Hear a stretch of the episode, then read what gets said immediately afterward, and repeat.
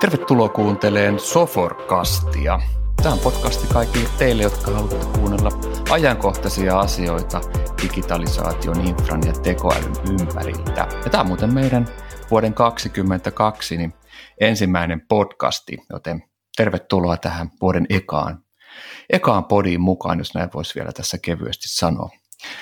Tänään meillä onkin, nyt pitää oikein hiljentyä, kun me tuossa alkuun vähän juteltiin porukalla, niin mennä, mennä toi huuli välillä tuonne korvaan, niin aiheena on Mimmit koodaa ja voin sanoa, että on kyllä hauska, hauskat vieraat tänään mukana meillä, mutta lähdetäänkö eteenpäin? Ja mun nimi, jos oli, ei ollut vielä tuttuna, tosiaan Sami Eerola ja toimin meidän myy, Soforilan myynnin vetäjänä ja mulla on täällä mukana tänään meiltä Helena Malinen ja sitten Mimmit koodaa puolelta Milja Köpsi ja nyt mä oon hetken hiljaa. Hyvää uutta vuotta minunkin puolestani tosiaan on Helena Malinen ja Samin, Samin tiimissä ja tässä podcastissa apukuskina. Ja jos kuka ei, ei Miljaa tunne, niin jos kirjoitatte niin kuin minä Googleen Milja Köpsi, niin sieltähän tupsahtaa parin viikon takaa tämmöinen tiedote, jossa sanotaan, että että Milja on tärkeä koko ohjelmistoalalle. Vuoden TV-vaikuttaja 2021 on Milja Köpsi. Mimmit koodaa ohjelman vetäjä ja pysäyttämätön luonnonvoima. Ennen kuin päästään päivän teemaan, niin olisi tietysti mielenkiintoista kuulla, että miten tämmöiseen on tultu. Kiitos, kiitos kutsusta ja hyvää uutta vuotta minunkin puolestani. Haluatko vähän tarkentaa, että mihin me ollaan tultu? Niin sitten mä voin kertoa. eli, eli mitä on tapahtunut, että tämmöinen otsake löytyy Googlen äh, ihmeellisestä maailmasta? No siis kauhean vaikea kysymys, koska mä en tiedä, että pitäisikö mun vastata tähän niin kuin intohimon kautta vai konkreettisten tekojen kautta, mutta tähän ollaan siis tultu yhdessä – teknologiasta kiinnostuneiden naisten, meidän toimialan yritysten kanssa. Ja mä toimin siinä semmoisena assistenttina ja välikätenä. Ja me ollaan opettamassa uusia taitoja uusille ihmisille ja saadaan yhä enemmän osaajia teknologia-aloille. Ja nyt vaan kävi näin. Hyvillä asioilla on, on tapana niin kuin saada vauhtia alleen ja kun on kyse niin kuin yhteisöstä, jolla kaikilla on, mm. on sama päämäärä, niin silloin tästä niin kuin, mä en ole se pysäyttämätön mm. luonnonvoima, mm.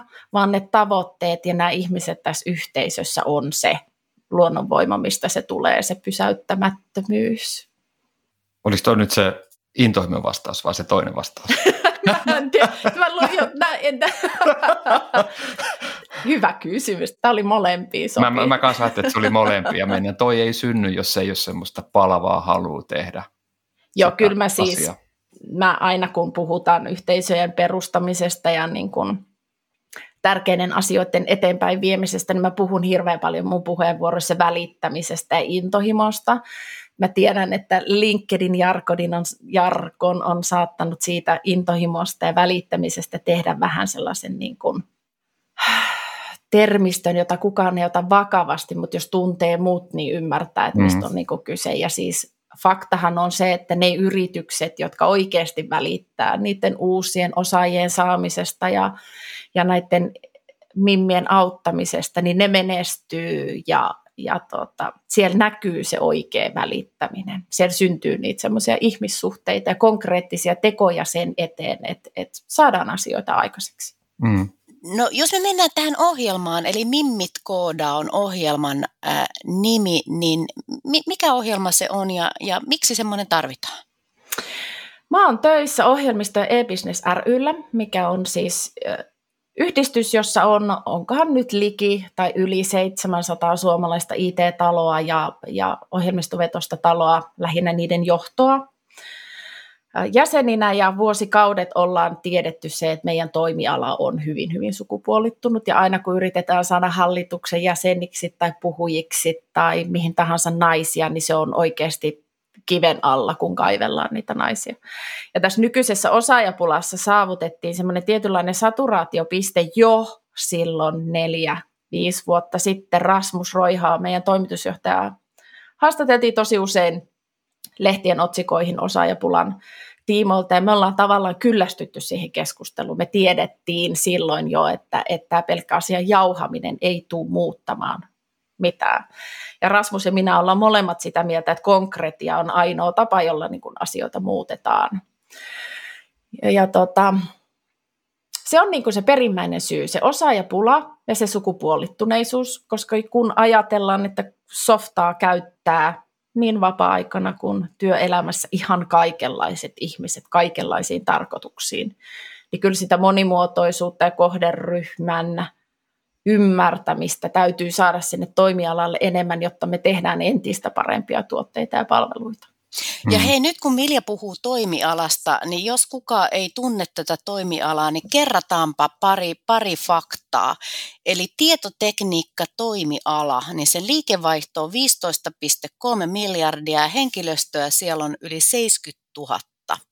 Ja nyt voidaan hetki miettiä, äh, miksi tarvitaan Mimmit koodaa ohjelma, eli paljon, paljon, paljon, miten, miten tämä sukupuolijakautuma menee – tässä pitää mun mielestä, hei myös kun puhutaan tästä toimialasta, niin täytyy tarkentaa nyt sit se, että, että muistetaan se, että vaikka meillä on niitä IT-aloja, ja me puhutaan teknologia-aloista, niin sitten meillä on vielä ne ohjelmistovetoiset yritykset, että niiden toimialahan voi olla vanhustenhoito tai päivittäistavarakauppa tai mikä tahansa, mutta nehän on ohjelmistovetosia kaikki. Eli sieltähän tulee siis kaikki muut toimialat vielä mukaan tähän meidän toimialaan, koska ne on meidän mahdollistamia. Kauhean kuulostaa kauhean itse rakkaalta, mutta softahan pyörittää maailmaa tosi paljon.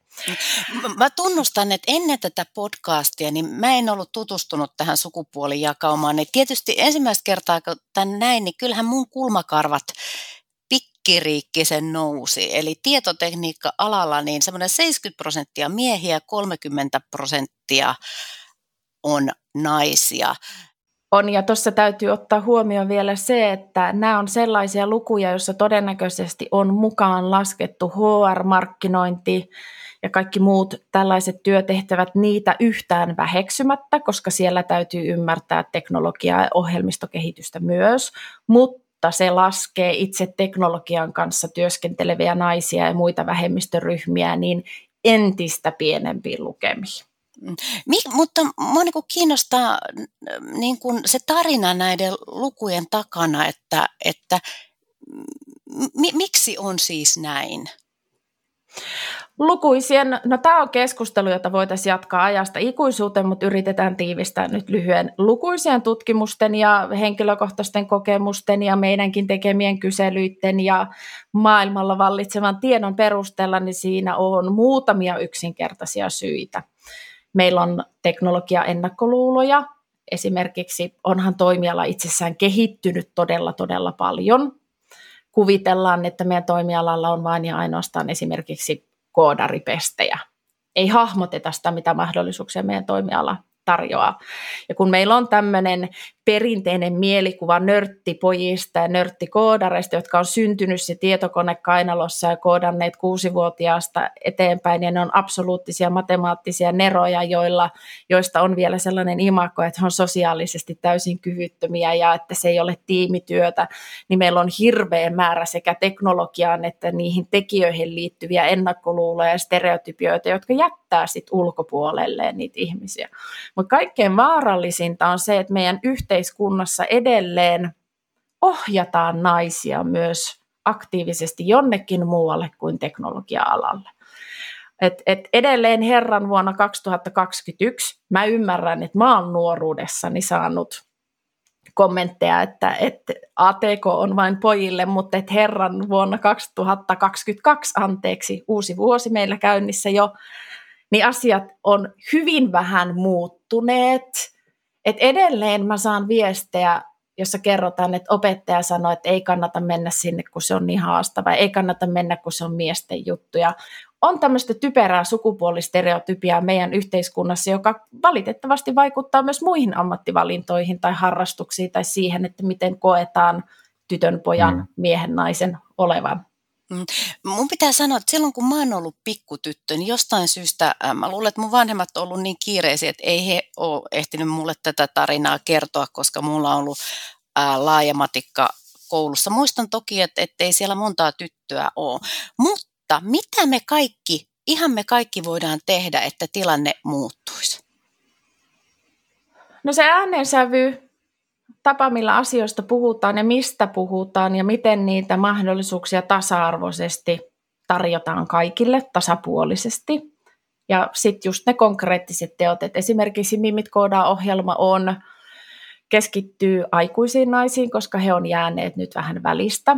Opetussuunnitelmaan on lisätty ala-asteelle ja yläasteelle lisää sitä kontenttia ja on paljon hankkeita ja organisaatioita, jotka yrittää olla purkamassa näitä stereotypioita. Tämä on myös keskustelu, joka pahimmillaan kestää hyvin pitkään, mutta on loppujen lopuksi se muutos tapahtuu hyvin yksinkertaisilla asioilla. Ja siihen voi kyllä vaikuttaa ihan kaikki. Siis kuvataanko me tätä alaa väärällä tavalla, että me ei osata kertoa, että tämä on muutakin kuin kovaa koodia? Eihän no tätä joo. koodiahan ei pysty myymään, jos ei ymmärrä, mitä asiakas tekee. Ja mun mielestä teillä on hienoja tarino- muutostarinoita, missä ihmiset on oppinut No jos sä menet tuonne kävelemään kadulle ja, ja sä pysäytät ihan keskivertoihmisiä ja kysyt, että, että mitä IT-toimialana on, mm. niin ne sanoo, että siellä koodataan. Sitten kysyt, että mitä se koodaaminen on, niin ne sanoo varmaan, että no se on sitä Matrixin 1010 valuvaa virtaa. Että omalla tavallaan me ollaan oltu itse edistämässä sitä sellaista high-end toimialakuvaa, ja sitten kun osin osaajapulassa, niin mehän keksittiin ihan uskomattomia titteleitä niihin rekryilmoituksiin ja puhuttiin tosi korkeista palkoista ja aina koulussa on painotettu vain ja ainoastaan pelkän syvän päädyn matikan merkityksellisyyttä. Niin tämähän on lähtökohtaisesti sellainen yhdistelmä, joka vaikeuttaa asiaa. Mm, kyllä. Et Mimit ohjelmassa me tuodaan todella paljon esiin todella monella tapaa eri kanavissa sitä, että mitä kaikkea duunei on ja miten koodarit, devaajatkin eroaa toisistaan ja mitä he tekevät ja millaisten tuotteiden ja palveluiden parissa. Ja se on ollut semmoinen tosi nopea tapa muokata niitä mielikuvia, kun sä näet itsesi kaltaisia ihmisiä, jotka kertoo sulle niin kuin semmoisella tavallisten ihmisten kielellä ilman teknologian jarkonia siitä omasta työstään, niin se on tosi inspiroiva ja se saa sen vaikutuksen aikaiseksi. Itse asiassa äh, Soforillahan on useampi äh, nainen äh, jopa niin kuin koodarina ja pyysin heiltä, heiltä tota, kommentteja, että, että mitä se nyt on niin he, he lähetti terveisiä. Yksi sanoki, että työhön liittyy myös paljon muutakin kuin koodaamista.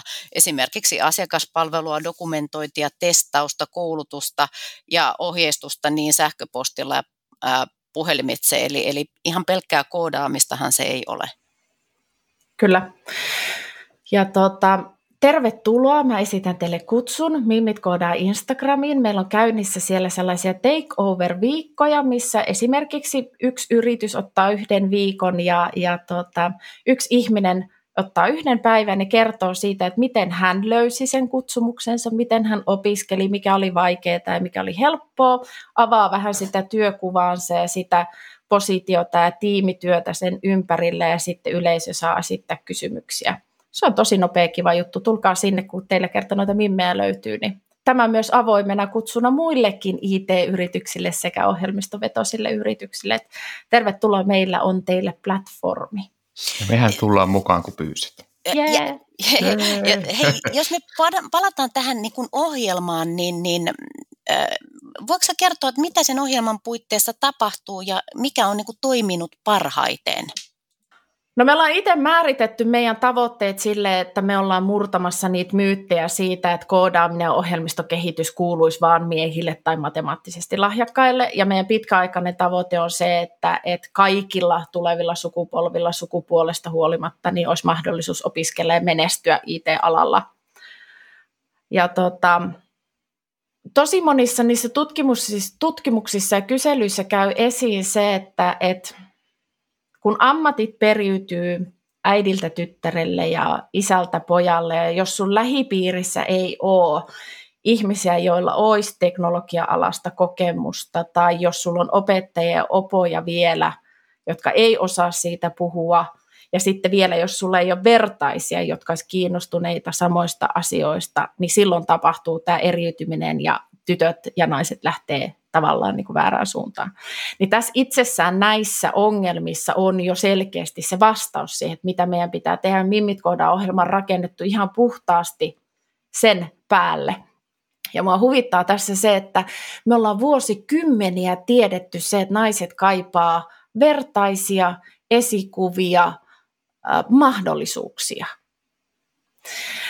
Ja siihen ei ole tartuttu, mutta nyt, nyt, nyt kun me on tartuttu siihen aktiivisesti ja jostain syystä saatiin hirveästi näkyvyyttä, niin nämä on niitä konkreettisia keinoja. Ja me ollaan laitettu nämä joka kanavaan ja kaikenlaisiin tapahtumiin ja siinä lisäksi niin me tuetaan sitä yhteisöllisyyttä ja eteenpäin pääsyä. Sitä, mm. ettei ketään niin kuin jätetä yksin, vaan että kysymyksiä ollaan vastaamassa. Niin tulevaisuudessahan esimerkiksi Microsoftihan ennustaa, että, että, että okei, meidän työnteko muuttuu, meille tulee paljon erilaisia tämmöisiä pienempiä sovelluksia, puhutaan mikroäpseistä, onpa siinä tekninen sana tähän meidän keskusteluun, mutta eri, meidän työn tekeminen muuttuu, sitten tulee täydellisesti tai enemmän tulee paikka- ja laiteriippumatonta, niin kuin me ollaan nähty mm. korona-aikana. Ja sen takia niin, niin, niin ennustetaan, että me tarvitaan todella paljon erilaisia isompia ja pienempiä sovelluksia, joiden avulla sitä työn tekemistä muutetaan, niin eihän, eihän, meillä, eihän me saada niitä tehtyä, jos ei meillä ole tekijöitä ja okei, sitten pitää muuttaa myös niitä tapoja, miten sitä, niitä sovelluksia on tehty ehkä ennen. Niin kyllähän tässä on niin kuin iso tilaus Joo, ja siis kun me eletään nyt kuitenkin tällaista ajankohtaa, missä se osaajapula on jo olemassa, mm. niin eihän se mystisesti katoa mihinkään ilman, että on konkreettisia päämääriä ja tavoitteita ja niihin niitä konkreettisia tekoja. Että ei tämä niinku taivastelemalla ja lehtiin artikkeleita kirjoittelemalla muutu niinku yhtään miksikään. Mm. Ja sitten taas toi, että me ymmärrettäisiin yhä enemmän. Mä tiedän sen, että, että vaikka mulla on tuhansia naisia yhteisössä, niin kaikista mä en saa devaajia. Mutta meidän täytyy muistaa se, että me tarvitaan myös niitä muitakin tyyppejä, koska jokainen toimiala ja yritys on jollain tapaa sen softan kanssa tekemisissä, niin kyllä me tarvitaan – kun siellä on niin valtava määrä kaikkea mahtavaa tekemistä, missä sitä työelämän kokemusta ja toimialakokemusta ja ymmärrystä omien viiteryhmien sisältä tarvitaan, jotta niistä tuotteista tulee myös hyviä, koska eihän se devaaja yksin sitä mm. tee, eikä mm. se koodi itsessään ratkaise yhtään mitään, vaan sillä koodilla täytyy olla merkitys. Ja tästä päästään ihan pienellä aasinsillalla siihen, että me ollaan myös toimialana – aikaisemmin oltu aika teknologiapainotteisia. Menty siis teknologia edellä. Ja meidän pitäisi puhua kuitenkin siitä, että mitä se teknologia mahdollistaa. Niin silloin me pystyttäisiin kuvaamaan tätä meidän toimialaa täysin eri tavalla ja innostamaan ihmisiä, että hei, että mä voin teknologian avulla, niin kuin meidän yhdistys palkitsi viime vuonna digi, vuoden digipalveluna tämmöisen Aino chatbotin, joka on työkalu lähisuhdeväkivallan tunnistamiseen. Relex ratkaisee ruokahävikkiä sen kuljetusketjun ja, ja myyntiketjun aikana. Tämmöisiä niin kuin konkreettisia esimerkkejä siitä, että, että ihminen, joka tunnistaa ongelman, on halukas ratkaisemaan sen ongelman, ja kun itse ottaa sen teknologian siihen mukaan tai kysyy joltakulta apua, miten teknologia voitaisiin ottaa siihen mukaan, niin tämähän on se, mikä synnyttää sen tuotteen ja palvelun. Ja tämähän on se, mikä voi innostaa ihmisiä yhä enemmän mukaan. Mm. Milja, mun on nyt pakko kysyä, koodaatko muuten itse? Ja, ja jos koodaat, niin mitä olet tehnyt tai minkä ongelman sinä ratkaisisit? Minä en koodaa itse. Mä en, mä osaan tehdä niin kuin semmoisen tietynlaisen internet-nettisivuston ja mun tekniset taidot loppuu niin kuin siihen. Et mun vahvuus on ehkä enemmän siinä, että, että mä ymmärrän, missä sitä teknologiaa tarvitaan. Ja mun mielestä niin kuin se, mä en voi vastata tuohon kysymykseen, että, että mikä olisi se yksi tietty ratkaisu, koska mä ajattelen että tämmöisenä generalistina, niin kun mä masinoin sadat naiset liittymään ohjelmistokehityksen pariin, niin he ratkaisevat satoja ja satoja ongelmia, niin nyt me ollaan saatu isompi impakti mm. aikaiseksi. Mutta tässähän näkyy myös niin kuin se henkilökohtaisten arvojen ja kiinnostuksien ja vahvuuksien merkitys. koska vaikka miten uniikkeja ihmisiä ollaan, niin kyllähän se ongelma, mikä sinulla on, niin on jollain toisellakin. Niin silloin sä pääset niiden omien kokemusten kautta innovoimaan just niitä ratkaisuja. Niin mun pitää sanoa, että, että, että silloin kun koodareiden kanssa puhun, niin mua kiinnostaa semmoiset pienet arkielämän ongelmien ratkaisut ja heiltä aina kysyn, että miten heidän kodissa vaikka näkyy tämä, että he on koodaajia. Mä oon aina ajatellut, että sieltä tulisi tämmöinen pieni taputus aamulla. Sä käyt vessassa ja yhtäkkiä kuppi kahvi on valmiina. Koodi olisi ratkaistu tämän, mutta mun harmikseni kukaan ei ole tunnustanut, että heillä olisi tämmöistä automatiikkaa kotona. Mä tiedän yhden ihmisen, jolla on tällaista automatiikkaa kotona, mutta se ei ole devaaja, se on muuten vaan tämmöinen hifistelevä nörtti, mutta toi jotenkin liittyy ehkä just siihen stereotypiaan, mikä meillä on teknologia-alalla työskentelevistä ihmisistä. Se, että ne olisi jotenkin henkeen ja vereen 24-7 ajattelisi sillä, sillä niin kuin koodilla. Mutta meillä on ollut esimerkiksi tapahtumissa naisia, jotka on sanonut, että, että työpäivän jälkeen niin en kuule koske tietokoneeseen ollenkaan, mm. enkä edes tykkää tietotekniikasta, mutta silti ne on ymmärtänyt, että siinä omassa päivätyössä ja siinä, mitä he haluaa ratkaista, niin se on ollut niin kuin tarpeen. Mun mielestä se on semmoinen ihana, ihana, ihana esikuva siitä, että, että millaiset tyypit meillä tekee sitä softaa.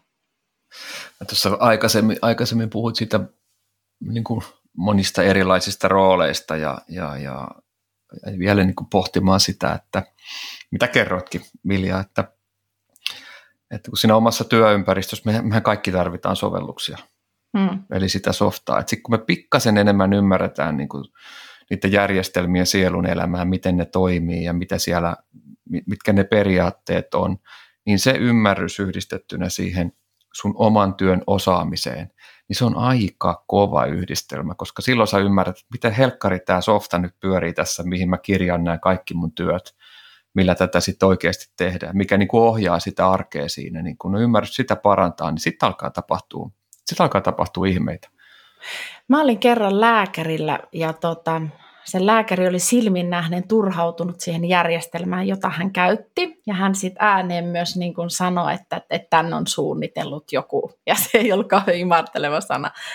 Ja se oli mun mielestä semmoinen niin silmiä avaava kokemus siitä, että, että millä, millä ymmärryksellä sä voit kontribuoida jonkun tuotteen valmistumiseen tai räätälöintiin tai jopa siihen ostamiseen että vaikka meistä kaikista ei tule devaajia, niin me joskus kuitenkin valitaan niitä ohjelmistoja, mitä me käytetään. Me kaikki ollaan käytetty paskaa softaa myös.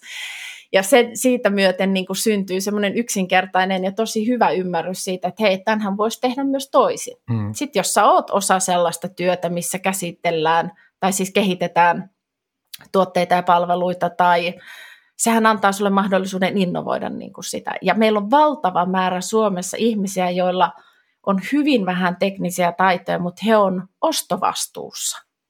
Et aina välillä näkyy rekrytointiilmoituksia, jotka on kirjoittanut selkeästi ihminen, joka ei tiedä, miten ohjelmistokehitys tapahtuu. On paljon kalliita ostoja, jotka menee pieleen, kun ei ole osattu konsultoida oikeanlaisia tyyppejä, tai ei ole ymmärretty, mitä ollaan ostamassa.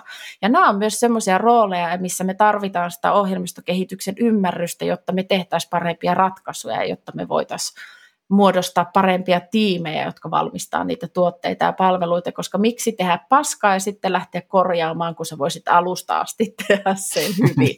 niin. Mä itse kanssa tykkään, no jossakin softahommissa ollut mukana, niin, niin sä oot puhunut paljon tiimiytymisestä ja yhdessä tekemisestä, niin, niin se on, ja sä puhuit aikaisemmin, että, että, että minkälaisen tarinan haluat kuulla, että mitä on tehty vai, vai sitten missä on se intohimo paljon esillä, niin mulle se niin kuin yhdessä tekeminen niin kuin meidän ja asiakkaan kanssa ja sen asiakkaan arjen niin kuin parantaminen.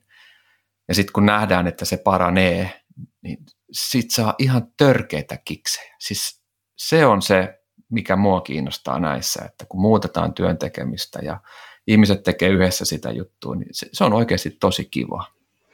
Joo, ja tuosta yhdessä tekemisestä niin kuin hyvänä nostona kuulen paljon tarinoita siitä, että kun ne tiimit rakennetaan kuitenkin erilaisista ihmisistä, joilla on erilaista osaamista, niin ne keskustelut on hirveän avartavia ja se prosessi on tosi opettava. Et meillä on myös niin kuin toimialana semmoinen stereotypinen kuva, että siellä on niitä semmoisia valkoisia kolmekypäisiä hupparijätkiä, ne on kaikki samasta puusta veistetty.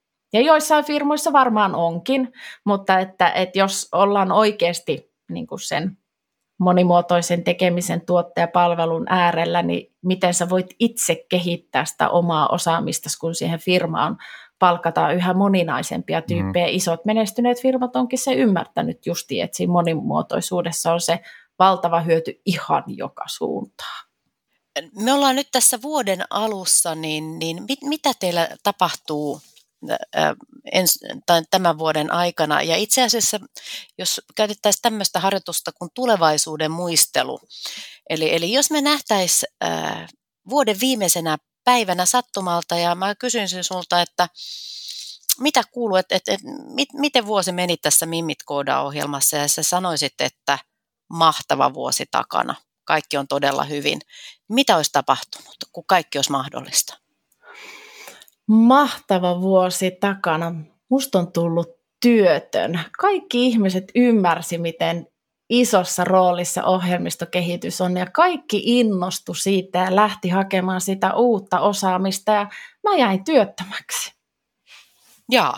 Mikä se, sun uusi, mikä se sun uusi homma on nyt, kun sä oot onnistunut tekemään itsesi tarpeettomaksi ja se homma toimii, eli se on lähtenyt liikenteeseen, niin mitä sä sitten Mä ajattelin, että tota, mä lähtisin opiskelemaan lisää projektijohtamista tai palvelumuotoilua. Mä niin haluaisin, niin mä, haluaisin, mä haluaisin pysyä IT-alalla edelleen. Mä toivon, että joku ker, keräisi mut sitten talteen, mutta tällä hetkellä palvelumuotoilu on semmoinen, joka kiinnostaa mua ehkä, ehkä skidisti. Mulla on vähän sama fipa. Mä en tiedä. Se on ehkä tullut niistä asiakasjutuista, että siinä on niin joku juju se on. Ja sitten tämä generalisti-homma, mä oon saanut paljon niin kun palautetta siitä, että ihmiset on ollut pettyneitä siitä, että mä en ole oikea devaaja. Ja mä ymmärrän sen, mutta mun tehtävä ei olekaan kertoa, mitä se työ on, vaan mun tehtävä on mahdollistaa se platformi ihmisille, jotka kertoo, mitä se duuni on. Ja mä oon sitä kautta saanut paljon sellaista ymmärrystä siitä, että millaisia pestejä meidän toimialalla on, ja miten sitä duunia tehdään. Ja mä oon saanut paljon ymmärrystä asiakkaiden tarpeista ja huolista ja tämmöisestä, niin mä haluaisin, että mun tulevaisuus olisi IT-alalla. Mä voisin jotenkin käyttää näitä vuosia, joista olen oppinut niin valtavasti, niin jollain tapaa taas jonkun hyödyksi. Lähdetään samaan palvelumuotoilukouluun. No, mä otan haasteen vastaan.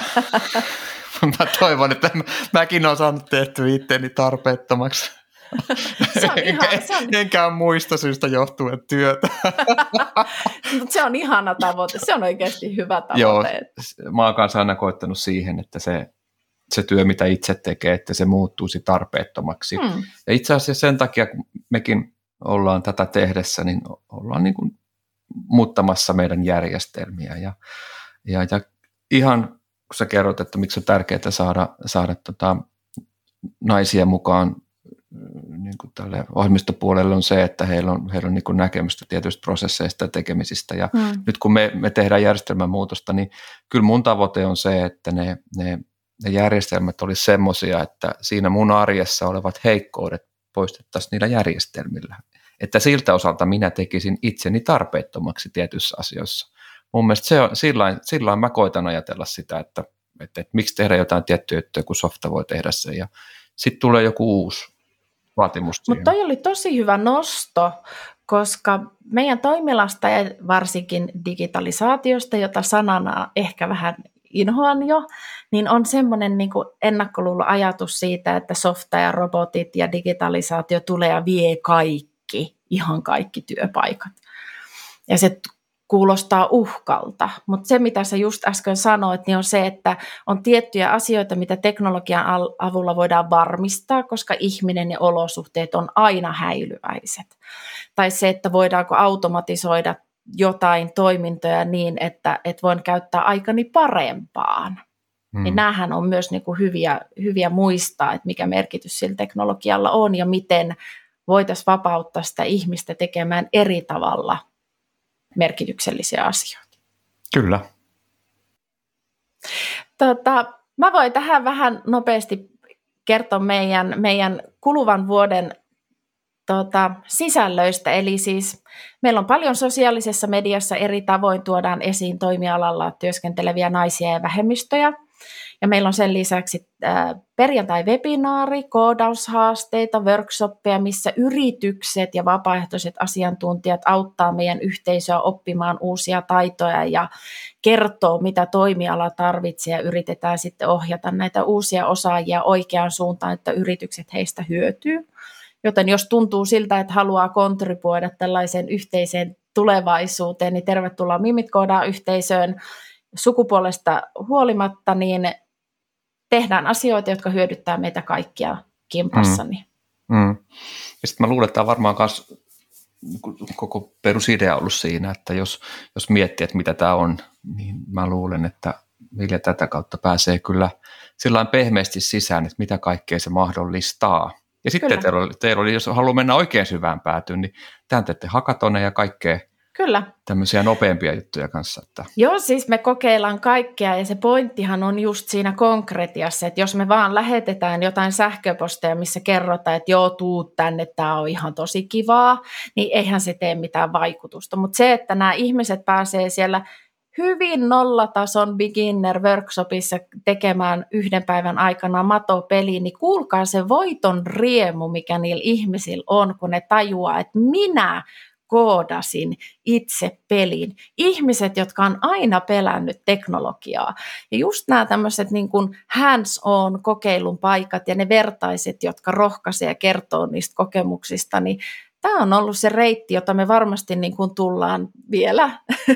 tulevaisuuden sun toiveista huolimatta niin jatkamaan tulevia vuosia, koska se muuttaa sitä ajatusmaailmaa. Se rohkaisee oppimaan uutta ja viimeisin hyöty, mikä tässä on, niin on ainakin se, että ne ihmiset, jotka osallistuu Mimit ohjelman tapahtumiin, ne ei koskaan mene väittämään nuorille tytöille, pienille lapsille, vertaisille, että teknologia olisi vain miehille tai että siellä tarvitaan vain matemaattisia eroja tai että se olisi jollain tapaa hyvin yksipuolista. Et moninaisia tapoja vaikuttaa, mahdollisuuksia. Tulkaa kaikki mukaan. Mä, mä vielä minuutin omalla tarinalla. Me joskus tyttären kanssa pidettiin koodikoulu. Tästä on jo kauan aikaa. Mun tytär on nyt tätä, tätä tehdessäni täyttää tänä vuonna sitten 18. Ja, ja mä en muista minkä ikäinen hän oli, kun me pidettiin koodikoulu tuolla meidän lähikirjastossa. Ja siis mä en osaa koodata. Mm. Mutta mä innostuin siitä, että hitsi tässä on jotain kivaa. Ja, ja, ja sitten meidän tyttö oli silloin vähän kiinnostunut siitä, niin pidettiin tosiaan se koodikoulu, mistä silloin aikoinaan paljon puhuttiin. Ja, ja, ja sitten haalittiin sinne vähän mainoksia sinne tänne ja haalittiin muutama lapsi pihapiiristä vielä mukaan ja pidettiin se. Ja, ja siellä tehtiin, koodattiin sitten joku mato liikkuu oikeaan suuntaan tai miten se menikään. Ja, ja, ja sitten mä tykkäsin siinä kaikista eniten siitä, että, että pysty yksinkertaisesti viestimään, että mitä pitää tehdä ja rohkaisee niitä lapsia oppimaan ja innostumaan. Ja sitten huomasi sen puolentoista tunnin kuluttua, että ne lapset, nehän niin kuin, eihän ne ole niin kuin me aikuiset, että, että on jotain rajoja ja, ja tiettyjä sääntöjä, miten tehdään, niin nehän vaan kokeili. Ne teki semmoisia juttuja sillä, sillä, sillä madolla tai mikä ikinä se olikaan, mikä siinä liikkuu. Että mä olin, että siis miten se teitto? No näin, kun mä ajattelen, että mä rupesin vaan tekemään tätä näin. Sitten mä tajusin, että kuinka rajoittaneesti mä mietin sitä ja ne oli, se oli niin kuin aivan mieletön kokemus. Harmi vaan, että se siihen yhteen kertaan, mutta mä tykkäsin siitä. Siis toi on aivan mahtava, koska ton tyyppisiä juttuja mä oon kuullut tosi paljon ja sitten taas mä heitän tähän vastineeksi storin. Mä olin semmoisessa tapahtumassa, missä itseni ikäinen mies lähestyi minua ja sanoi, että, että mulla on kolmevuotias tytär, että, että siitä ei tule kyllä koskaan koodaria, kun se tykkää prinsessajutuista. Ja se ainoa, mitä mä niin kuin mietin siinä tilanteessa, oli se, että se lapsi on hädintuskin syntynyt ja kävelemään oppinut ja elämänsä aloittanut, niin hänen isänsä on valmiiksi päättänyt, mitä tyttärestä ei tule kaikki niin kuin mahdollisuudet ja ne ovet oli suljettu jo valmiiksi. Ja kuinka todennäköistä on, että siitä tyttärestä tulee oikea prinsessa? No se on varmaan myös hyvin, hyvin minimaalinen. Mm. Mutta sen sijaan niin kun, sähän voit teknologian avulla olla prinsessa, sä voit tehdä prinsessa-asioita, sä voit pukeutua töissä prinsessamekkoon, sä voit mahdollistaa prinsessamaailman rakenteluja, sä voit tehdä palveluita toisille prinsessoille, että nämä asiathan ei sulje niin kuin pois toisiaan. Ja se faija päätti panna ne ovet kiinni, mutta sun story on just hyvä esimerkki siitä, miten mahdollistetaan se ovien aukaseminen kaikille, ja se, että juuri siinä vaiheessa, missä niillä aivoilla ei ole rajoja, hmm. niin niille on avattu ne ovet. Hmm. Et miten helvetin tärkeä. Mm. mm. Itse asiassa tuosta tuli mieleen tarina, jonka kanssa luin, että valitettavasti Suomessa ei ehkä nykyään, mutta aikaisemmin on ollut tällaista mantraa eritoten naisille, että sinusta ei ikinä tule mitään. Niin siinä oli tämmöinen vanhempi, vanhempi rouva, joka oli juurikin pienenä, ehkä ei tykännyt prinsessamekoista, mutta oli tykännyt näistä tota, paperinukeista hän oli tehnyt työuransa ja jäänyt eläkkeelle ja mietti, että mitä tässä nyt tota, tekisi, kun on paljon aikaa. Hän rupesi tekemään uudestaan näitä paperinukkeja ja sitten lapsenlapsensa avulla laittoi ne nettiin. Ja hupsista keikkaa tästä sivustosta tuli todella, todella suosittu. Ja hän loppupelissä sitten myi sen jollekin isolle toimijalle. Ja hänestä tuli ensimmäistä kertaa elämässä ää, vaan rakas, rikas. Ja tämä haastattelu, ää, haastattelu loppu siten, että, että, että hän sanoi, että hän olisi niin halunnut, että, että hänen vanhempansa olisivat nähneet tämän menestyksen, koska hänelle oli sanottu lapsuudesta, lapsuudessa, että sinusta ei koskaan tule mitään. Eli, eli ei, ei itse enää ainakaan tätä mantraa toisteta eikä sano, että, että prinsessapuku ja, ja IT-maailma tai koodaus ei mahdollisesti sopisi yhteen. Joo, tuolla tavalla, miten me puhutaan, niin sillä on tosi iso merkitys. Mm. Ja se, että mitä, mitä ne mahdollisuudet on. Mä tapasin just tuossa hetki sitten sellaisen erään lukion tyypin, joka kertoi, että juu, juu, meillä on tämä ohjelmistokehitys niin laitettu mukaan tänne lukio-ohjelmiin kun olin huolissaan siitä, että saako kaikki saman määrän sitä ymmärrystä, että mitä teknologia mahdollista. Ja kävi ilmi, että kyllä, se oli siellä heidän oppimissuunnitelmissa, mutta vaan ihmisille, jotka oli valinneet pitkän matikan tai varta vasten ohjelmistokehityksen. Tässä on virhe. Että me pystytään tiettyyn rajaan asti korjaamaan näitä, näitä niin kuin äänensävyjä ja poisjättämisiä ja ohjaamaan aikuisia ihmisiä eteenpäin, mutta mitä enemmän me saadaan sille pikkulapsiin, alaasteikäisiin, yläasteikäisiin, lukiolaisiin sitä ohjelmistokehityksen ymmärrystä, niin sitä helpompaa meidän tulevaisuus on ja sitä nopeammin meidän tulevaisuus muuttuu niin kuin osaajapuuliltaan monimuotoiseksi. Et hyvin pieniä virheitä tapahtuu koko aika, koska me ei ole keskitytty siihen, että, että millaisia valintoja me tehdään ja kenelle me tarjotaan niitä mahdollisuuksia. Että on ihan paska puhetta, kun mulle tullaan aina sanomaan, että kyllä naisilla on sama mahdollisuus lähteä kouluun. On, mutta mitkä on ne olosuhteet, jotka on ajautu, ajaneet siihen valinnan syntymiseen. Ja Susanna Bairo tekniikan akateemisista sanoi yhdessä palaverissa aivan loistavasti, että kiinnostus ei synny tyhjössä. Ja sen kun muistaa, niin ymmärtää, että miksi ihmiset tekee elämässä valintoja. Tiedätkö millä me ollaan juteltu tuon Janne Kalliolan kanssa, ja Jannehan on sieltä Koodia Suomesta puolelta, Joo. ja, ja tota, Mielestäni Janne sanoi sen tosi hyvin, että että suomalainen koodi on hyvää. Et me, me, me, meillä on, niin kuin, niin kuin säkin kerrot, että me kouluttaudutaan ja meillä on tietynlaisia, tietynlaista tietynlaisia ihmisiä paljon tekee sitä hommaa, mutta sitten yksi meidän ongelma on se, että me ei oikein osata kaupallistaa sitä hommaa. Ja me hävitään siinä niin kuin paljon muille. Ja nyt kun sä kerrot tuosta lukiosta, että, että, että, että joo, meillä on täällä tämä tämä koodipuoli mukana, mutta tämä on niin kuin pitkän matikan opiskelijoille ja pikkasen vielä ehkä sitten kasista kymppiin olisi niin kivempaa, että tulisi niin kuin sitä terävämpää kärkeä. Ja nyt kun me lähestytään sitä maailmaa tällä tavalla, niin meiltähän jää mitä sä puhuit jo aikaisemmin, se laajempi ymmärrys siitä pois. Ja nyt mm. kun me ei mennä sinne, niin millä ihmeellä me ruvetaan kaupallistamaan niitä, mm. jos se meidän, meidän niin kuin joukkue on itse, itse asiassa kuitenkin tietyllä tavallaan aika, aika samankaltainen. Niin se, mitä te teette nyt, että tulee monipuolisia ihmisiä, tulee laajempaa osaamista, me nähdään, että tässä kokonaisuudessa pitää olla paljon erilaisia persoonia ja osaamistasoja ja tyyppejä ja osaamista mukana, niin sehän on se ehkä tietyssä kuvassa myös vastaus siihen, että miten me ehkä saataisiin sitä meidän niin kuin toimialaa kasvaa ja me puhkasta se laajemmin vielä se kansainvälistymisen kuppa mm. ja me tultaisiin isommaksi. Koska Janne sanoi hyvin, hei, koodi on uusiutuva luonnonvara. Kyllä, ja tuossa niin kuin opettajat ja opot kärsii vähän itsekin siitä, että he ei ymmärrä meidän toimialaa, ja mä ymmärrän se ihan tosi hyvin, koska meidän toimiala on tosi laaja, ja mäkään en ehkä ymmärrä sitä niin kuin ihan mm, kokonaan. Mm, ja se, että opettajien ja opoja on hirveän vaikea saada aikaa ja ymmärrystä aikaiseksi, jotta he voisivat välittää sitä eteenpäin, ja he kokee sen kanssa paljon ongelmia, ja toisaalta he on hyvin niin kuin kriittisessä roolissa sen suhteen. Mun on helppo tehdä mun duuni tällä hetkellä, koska minä saan siitä palkkaa, mutta tähän perustuu hyvin paljon niin kuin myös vapaaehtoisuuteen. Mä haluaisin tässä kohtaa kannustaa kaikkia mahdollisia vapaaehtoisia ihmisiä ja yrityksiä ja tahoja niin ilmoittautumaan lähikouluun vapaaehtoiseksi. Et miettis, miettis muiden vapaaehtoisten kanssa vähän sitä, että miten voisi tosi kivalla ja matalasti, matalalla kynnyksellä lähestyttävällä tavalla kertoa ohjelmistoalan mahdollisuuksista ja niistä asioista, mitä me toivotaan uusilta osaajilta.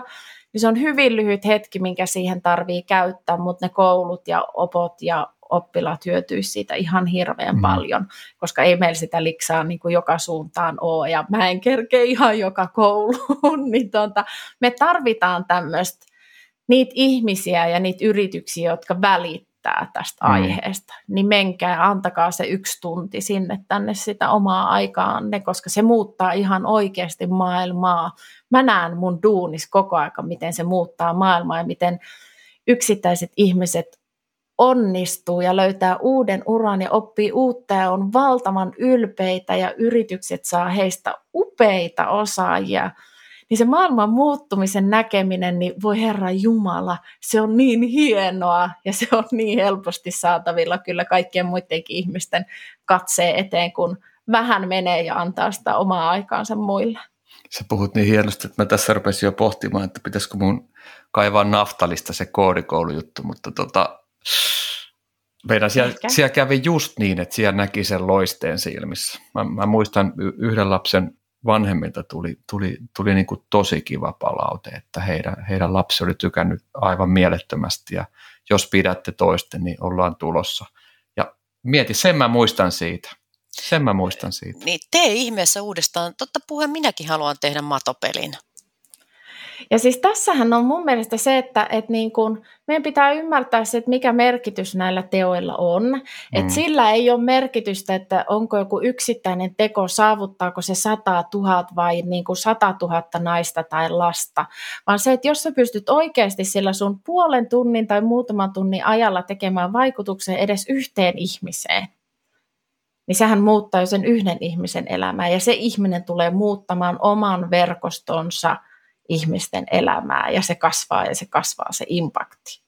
Et ei pidä niinku vähätellä niitä vaikuttamisen mahdollisuuksia ja pitää oikeasti ottaa ilo irti siitä, että et voi vaikuttaa edes siihen yhteen ihmiseen. Siihen yhteen lapseen ja hänen vanhempiinsa, niin sä oot tehnyt vaikutuksen, jos todistetusti niihin kolmeen ihmiseen, ja ne kaikki pystyy välittämään sitä ohjelmistokehityksen ja monimuotoisuuden ilosanomaa taas eteenpäin. Mm. Kelaa! Mm. Ja sitten kun ne on semmoisia, kuka tahansa voi olla semmoisessa roolissa, että et se ihminen, kehän sä teet vaikutuksia, se voikin olla opettaja tai opo mm. tai journalisti tai sosiaalisen median vaikuttaja tai sillä on valtava sosiaalinen verkosto, niin kelaa miten helposti se viesti lähtee kulkemaan eteenpäin. Mä kuulostan niin hipiltä, anteeksi. Kauheeta. Mä, mä luulen, että tämä menee nyt sinne alkupuolelle kysymykseen, fakta vai intahimo. Nyt tuli intahimo, mutta hei, toi on se, mikä saa meidät liikkumaan. Kyllä. Mä luulen, että tohon sun sanomaan siitä, että, että hei, nyt me me ollaan keskusteltu sun kanssa ja sä kuulija siellä, niin, niin mä että Milja heitti meille aikamoisen haasteen. Muutetaan edes yhden ihmisen ajattelumallia, koska se, se laittaa se hyvän kierto. Eikö semmoinen leffakin ole, kun laittaa hyvä kierto? Niin tota, ehkä meidän pitää tehdä se. Kyllä meidän pitää tehdä se. Ja nyt kun tämä on vuoden 2022 ensimmäinen podcasti, niin siinä on meidän tämän vuoden lupaus, että me muutamme jossain jonkun yhden ihmisen ajattelumallia tästä ja laitamme hyvän kiertämään. Ja tässä kuulija sama juttu, niin pannaan se kerto, kertolaskulla liikkeelle. Juuri näin.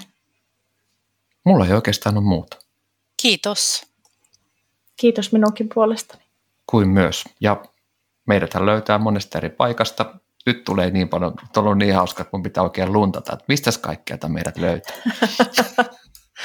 näin, näin tässä kuulkaa välillä käy.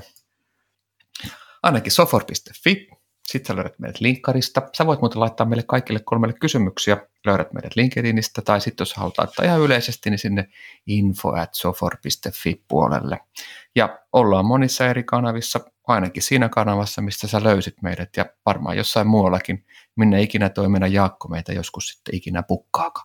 Mutta näihin sanoihin niin oikein hyvää alkanutta vuotta ja muista muuttaa jonkun elämän. Se on oikeasti tärkeää. Moi moi! Moi moi! Heippa!